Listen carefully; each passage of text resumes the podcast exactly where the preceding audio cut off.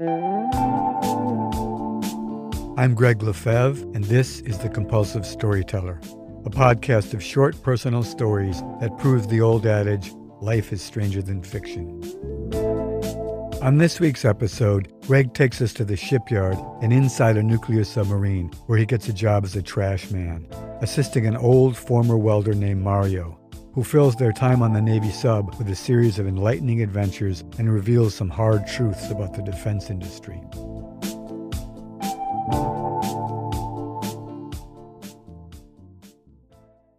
Mario and the Atomic Hard Hats. When I was in my early 20s, after graduating from college, my dad got me a job with a big defense contractor at their shipyard. I was in the midst of the same transition that most recent graduates go through, where the academic lessons learned bump up against the hard realities of the workaday world. I was definitely lost and adrift and not sure where I was going as I headed for work at my first real job. Arriving at the yard on that first morning, I found myself joining a river of thousands of men flowing through the main gate of the shipyard and branching out into dozens of different streams that coursed through the yard. At the same time, the rising tide was surging in from the bay in the opposite direction, flowing into dozens of different channels and basins, lifting the new ships that were tethered there. I felt a sort of exhilaration I'd never experienced before, being part of a huge, very physical, and very male enterprise. 7,000 men, with 14,000 hands and 70,000 fingers would all soon be fashioning these mammoth vessels that would go out to sail the globe. And in the middle of all this, there was me, a tiny ant like figure looking up in wonder, musing to myself that words like massive or monumental or colossal couldn't begin to capture the awesome feeling of the place. At the same time, though, I was acutely aware that I could easily disappear under the foot of some giant Ozymandias, gone forever. I secured my job because my dad knew some higher ups in the corporation. When I reported to a designated low level administrator and foreman, who both knew that I got my job because I knew some big shot, they made sure that I was assigned to the worst job in the yard, namely that of sweeper, their name for trash collector. The punishment for my connections didn't stop there either. I was to work inside a nearly completed nuclear submarine called the USS Sunfish and I'd be moving through a maze of unventilated, windowless steel rooms and passageways where both welding and smoking were permitted, a virtual death trap for the lungs. All the workers in the yard wore color coded construction hard hats. The highest corporate executives, on their rare visits, wore gold hard hats, and at the other end of the spectrum, the lowly sweepers wore black hard hats. The only thing lower than a black hard hat was a shiny new black hard hat which meant that the wearer was a new hire, open to all the hazing and abuse that newbies have to endure the world over. Naturally, my first order of business was to climb back up the ship's ladder, through the hatch, and across the gangplank onto solid ground. There I searched for a hidden spot where I could vigorously rub my new hard hat in the cinders until every speck of shine was scuffed off. When I returned to the sub looking like a veteran sweeper, the final coup de grace was delivered, I was assigned to be the assistant for a cranky former welder named Mario Sacco. He wore grimy overalls that looked like they'd never been washed, his rumpled matted hair stuck down from the edges of his very old black hard hat, and below that he had a stubbly growth of beard sprouting from his jaw, which stuck out just like the cartoon character Popeye's. To complete the snagglepuss look, a number of his teeth were missing. After welding for 20 years, Mario's brain was seriously impaired, it is now known that years of welding, which negatively ionizes the body and brain, can lead to serious mental and physical problems. In Mario's case, while his behavior was erratic, he was still sharp at the center of it all.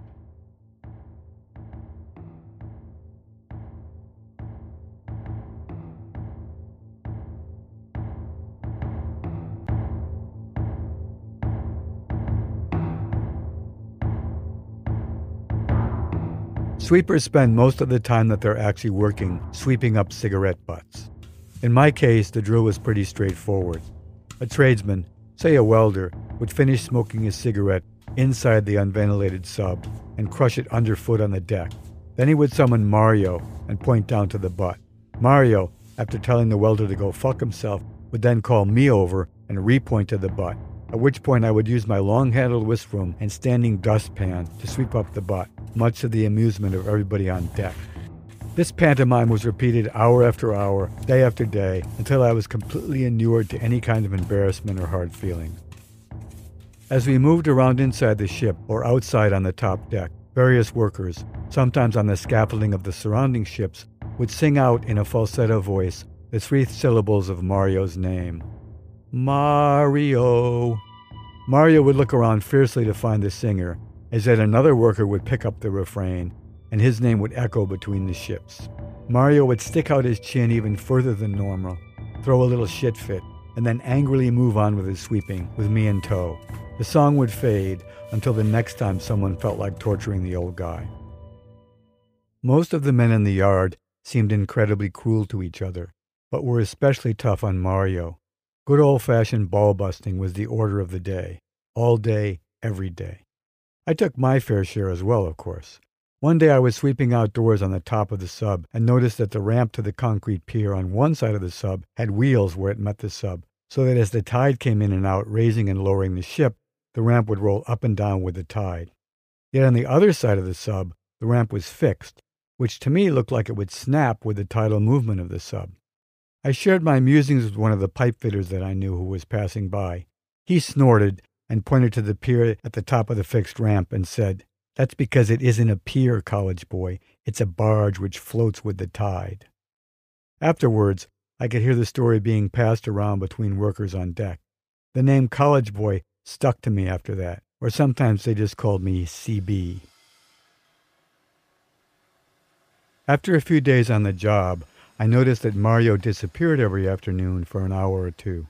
One day after lunch, he decided to share the secrets of his whereabouts. We walked outdoors on the top of the sub to the bow. The sub had a beautiful, smooth, elongated oval shape, not unlike a well made, fat Cuban cigar. Because the sub was round in cross section, and workers could easily slide into the water, for safety there was a wooden walkway built around the above water periphery of the entire boat. The walkway had a plywood wall in its outer edge, painted hunter green, and there was all sorts of equipment and supplies stored up against the fence. Pumps, welding units, gas canisters, crates and bundles of pipes and steel fittings ringed the top edge of the sub. When Mario and I reached a point as far forward toward the bow as we could walk, he looked around furtively to make sure that no one was watching. Come on, kid, he beckoned, and then crawled between a gang box and a welding unit, grabbing a plastic bundle from behind the welder while sliding aside a section of the plywood. When I followed him through, I found myself in a different world, crouching on the smooth, curved nose of the submarine, with the soft sea breeze blowing off the bay and the waves gently lapping against the sides of the sub. Mario handed me a somewhat greasy inflatable pillow. This time he said, Here you go, kiddo, smiling at me for the first time.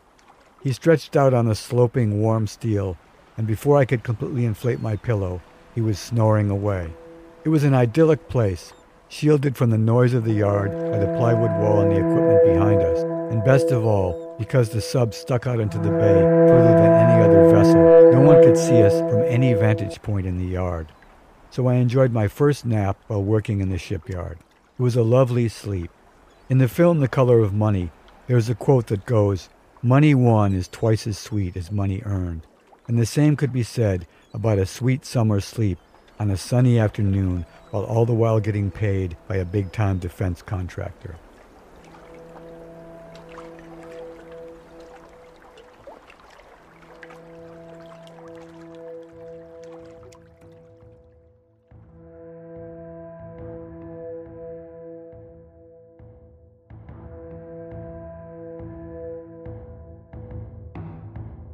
While the guys were hard on each other, they were just as brutal in what they had to say about their employer. Most thought the place was a joke in many ways. One day, for example, a flatbed truck pulled up on the concrete pier by our sub, bearing a large sonar computer unit. It was the size of a small cargo van and had to be lifted by cable from the crane on top of the superstructure above. While the truck waited, it had to pull forward so another truck could get by, but the driver failed to back up his truck to its original position. When the group of riggers were in position, the foreman signaled to the crane operator above and commenced lifting.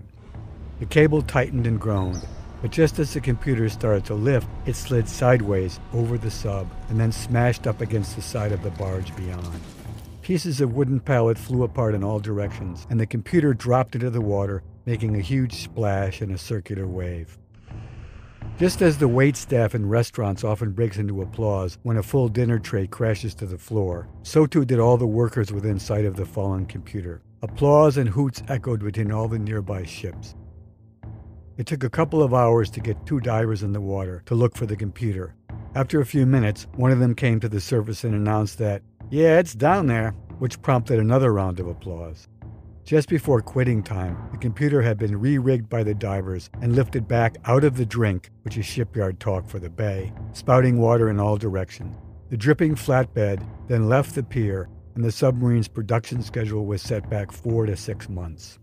After the truck rolled away and the clapping had died down, Mario sidled up to me, whispering, What do you think, kiddo? They're all fucking idiots. But nonetheless, he joined in the applause because he hated the shipbuilding company more than the incompetent and cruel workers surrounding us. One of the crazy things back then about this country's military procurements is an interesting twist called cost plus bidding, which is still in effect today. A major contractor will bid a fixed amount to build and deliver a submarine, for example. But if there are any cost overruns, which there always are, the contractor will receive his fixed price amount plus a percentage of that amount of the overruns. Thus, the more a ship costs to build, the more profit the contractor makes. Consequently, our management didn't give a whit about computers falling into the drink or how many men were asleep in various nooks and crannies on the USS Sunfish. In the end, the gold hats always came out on top. Mario seemed to be sleeping more and more as time went on, but he did come up with his mini version of the computer fiasco. We were sweeping on the top deck one day shortly thereafter when we came upon a beautifully crafted stainless steel custom made cover for an access hole in the conning tower lying on the deck of the sub. Mario picked it up with some effort because of its weight and looked at it. Just as I thought he was about to admire the craftsmanship involved, he made a mighty thrust and hurled it over the fence into the drink. Then off he went, sweeping away. When we were both questioned by some metal lathe operators about its whereabouts the next day, Mario played dumb, and so did I.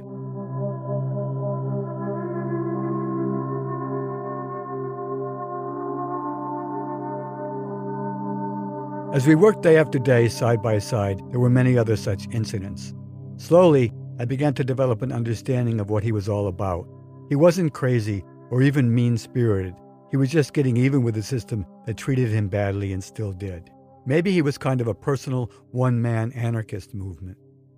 A few days after that, Mario put his arm around me and leaned in, saying, Got a good one for you, kiddo. And then he spirited me forward on one of the inside levels of the sub to visit the sonar sphere. It was a perfect steel sphere, probably 30 feet in diameter, lined on the inside with a specially formulated matte black soundproofing rubber. The last panel of the sphere had yet to be put in place, and so Mario pushed me to crawl in, saying, You're gonna like it in there, kiddo. I went inside with the aid of his flashlight and found myself balanced on an I beam that extended to the exact epicenter of the sphere. It was this beam that would hold the sound transmitting equipment to feed sounds to the spherical system, isolating certain frequencies that would detect other vessels in the sub vicinity when the sunfish was at sea. Now, however, there was just a two foot padded square at the end of the beam. I moved cautiously, shinnying along the beam sit at its end. It was unlike anywhere that had ever been before in my entire life. There was no noise whatsoever, and the black mat soundproofing also sucked up any light. So when I turned off the flashlight, I felt suspended in an absolutely jet black void. I could hear my heart beating and even the blood rushing through my veins. As the months passed and Mario continued to spend more and more time asleep on the bow, I found the sonar sphere to be my new favorite place on the sub. I would sit and meditate, suspended in the silence of what seemed like an infinite black void. I always brought in the access door with me, though, just in case my meditative state got so deep that I didn't hear someone sealing me in, and thus sealing my fate.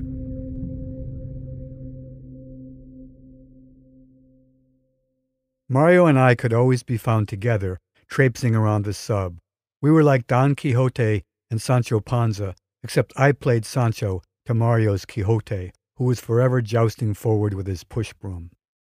Yet another fiasco followed shortly thereafter. As we were sweeping inside the sub, an electrician I knew stopped us and suggested that I close my eyes and stand straight to see if I noticed anything. Then he said, Does it feel like the sub is listing? Mario closed his eyes and then did a little hula dance, harumphing, The whole fucking place is listing. Come on, kid, let's go. And off he went.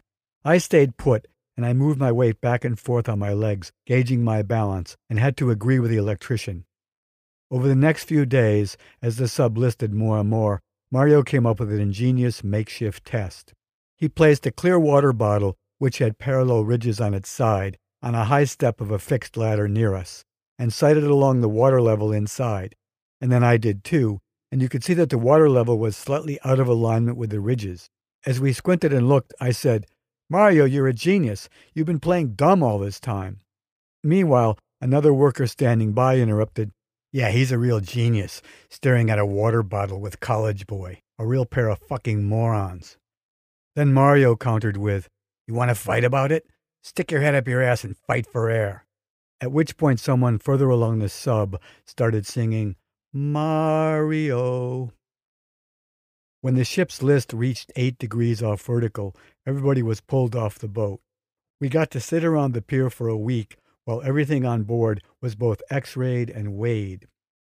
One day while we were waiting around, Mario beckoned me up the gangplank. Got another one for you, kiddo. Come on. I could never figure out what was going on in the old guy's head when he called me kid as opposed to kiddo. We walked to the other side of a big construction shed by our sub, and there was a small shed that looked very much like a tourist cottage. Guess what this is, kid? When I said I had no idea, he continued, this is where all the secret plans for the entire sub are kept, including the reactor. The door was open wide, and no one was around. And? I queried. Mario led me inside, where there was a large and very thick book, maybe two feet by three feet. As Mario turned some pages, showing mechanical drawings for all the different aspects of the sub, he said, And how about stealing a few pages? No way, Mario. I'm out of here, I said a little freaked out, and headed back to the sub. I thought to myself that I better be careful with Mario, or we're both going to end up in very deep shit. As everyone waited on the dock for the weighing and x raying to be completed, the ship suddenly righted itself. And that was that. We were told to go back on the sub, even though no one figured out why she was listing. Meanwhile, there was a group of Navy men from the submarine corps stationed by the Sunfish, so they'd be familiar with the vessel both inside and out. When they called off the investigation as to why the sub was listing, these sailors were not at all happy, knowing that someday they could be cruising deep under the Arctic ice cap, hundreds of miles from its edges, on a ship that had a problem, maybe a very big problem.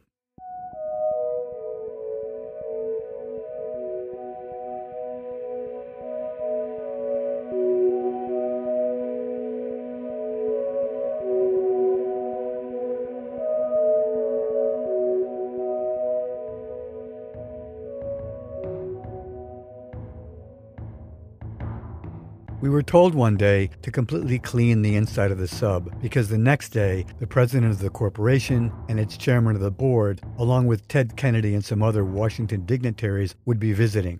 The foreman brought on extra help and really cracked the whip that day. On the following morning, as the crowd of dignitaries assembled in the sub's control room, Mario was sweeping the hallway leading to that area. As he swept forward, I thought that he just wanted to sneak a peek, but I was mistaken. He pushed into the crowded room where many were wearing their gold hard hats and continuously thrust his wide broom forward, hitting those in his path in their feet while muttering, Get out of the way. How's a man supposed to do his job? There was no security present because we were all in the belly of a top secret vessel. The assembled men tried to move or were pushed aside in embarrassed confusion before anyone could respond or speak out. I followed right behind Mario, and before you know it, we'd completely pushed our way through the crowd, leaving consternation and disarray in our wake. Once we turned the first corner, Mario thrust aside his broom and hurried me up the hatchway ladder and then made a beeline for the bow. By the time they mobilized below, Mario was basking in the sun, sporting a big, toothless grin. Surprisingly, when different workers and even low level supervisors were queried by the higher ups, Who was that man? They all had Mario's back. I don't know who that was. Do you know who it was? I don't know who it was.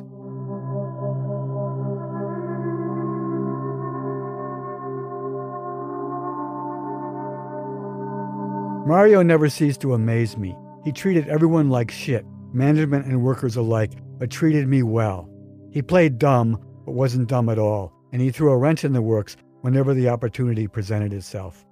I tried to get closer to him to figure all this out, but he would never give me a straight answer to any of my questions.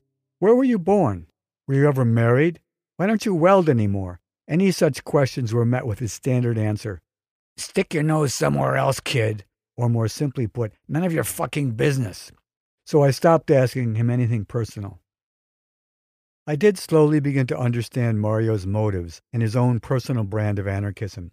He didn't expect to improve the system or exchange it for a better one, but just to stand up to it and slow it down, and maybe thereby hold on to a scrap of his dignity and humanity in opposition to this huge, inhumane system. The old man continued to sleep more and more as my tenure on the sunfish continued. Then one day he didn't show up at all, and I was told he was sick. Day after day went by, and no Mario. I asked around, but no one seemed to know his whereabouts. As the weeks passed, I found myself truly missing his stalwart companionship, and so one day at quitting time, I stopped into the company office by the front gate. The guy behind the counter took forever to look him up, and then said, It says here, Mario Sacco, deceased. I caught my breath as a little whimper squeaked out. Oh, no, no, no, no, no. I actually started crying a bit and ducked outside to hide my tears.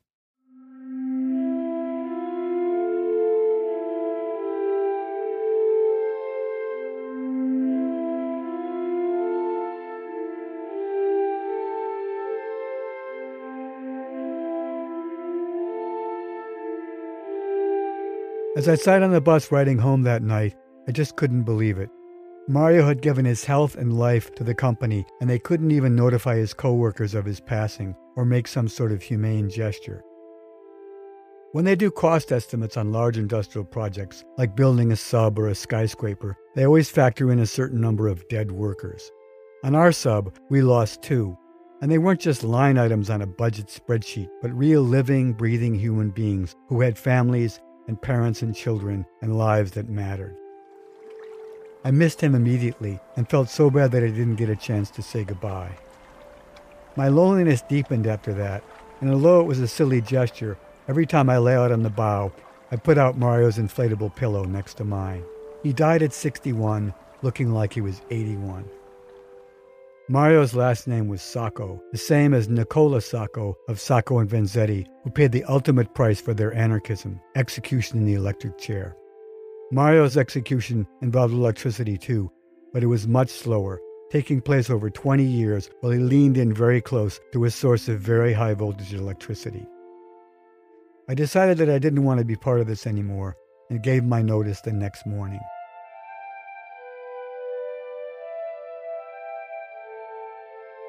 One night at my apartment a few weeks later, my landlady knocked on the door and handed me a large, soiled, somewhat crumpled envelope with my address badly scrawled across the front, my name misspelled, and no return address. She said she'd received it a few weeks back and meant to give it to me sooner. After she left, I opened it up and unfolded the plan book pages for the nuclear reactor. Top secret was stamped across it in several places. Inside was a scratchy note in the same handwriting. Here you go, kiddo. Maybe you can sell this and retire. Good luck, Mario Sacco.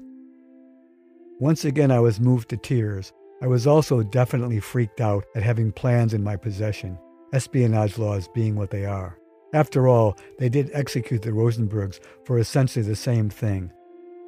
So I burned the plans in my kitchen and placed the ashes in a small olive jar which had an ornate Italian gold label.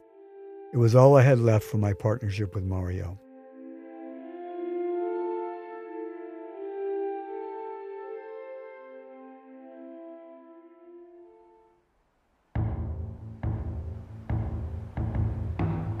I met a traveler from an antique land who said, Two vast and trunkless legs of stone stand in the desert. Near them, on the sand, half sunk, a shattered visage lies. And on the pedestal these words appear My name is Ozymandias, King of Kings. Look on my works, ye mighty, and despair. Nothing beside remains round the decay of that colossal wreck, boundless and bare. The lone and level sands stretch far away.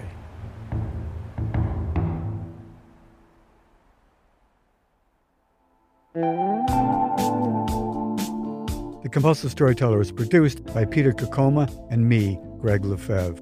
This week's episode featured music by Peter Kokoma, who also made our theme music. If you enjoyed this episode, we would love your help sharing the show. Please subscribe to The Compulsive Storyteller on Spotify or wherever you listen to podcasts, and it would be great if you would leave a review. Follow the show on Instagram at The Compulsive Storyteller and check out our website for more information at thecompulsivestoryteller.com. Thanks for listening, and if you didn't like this one, the next one will be another story.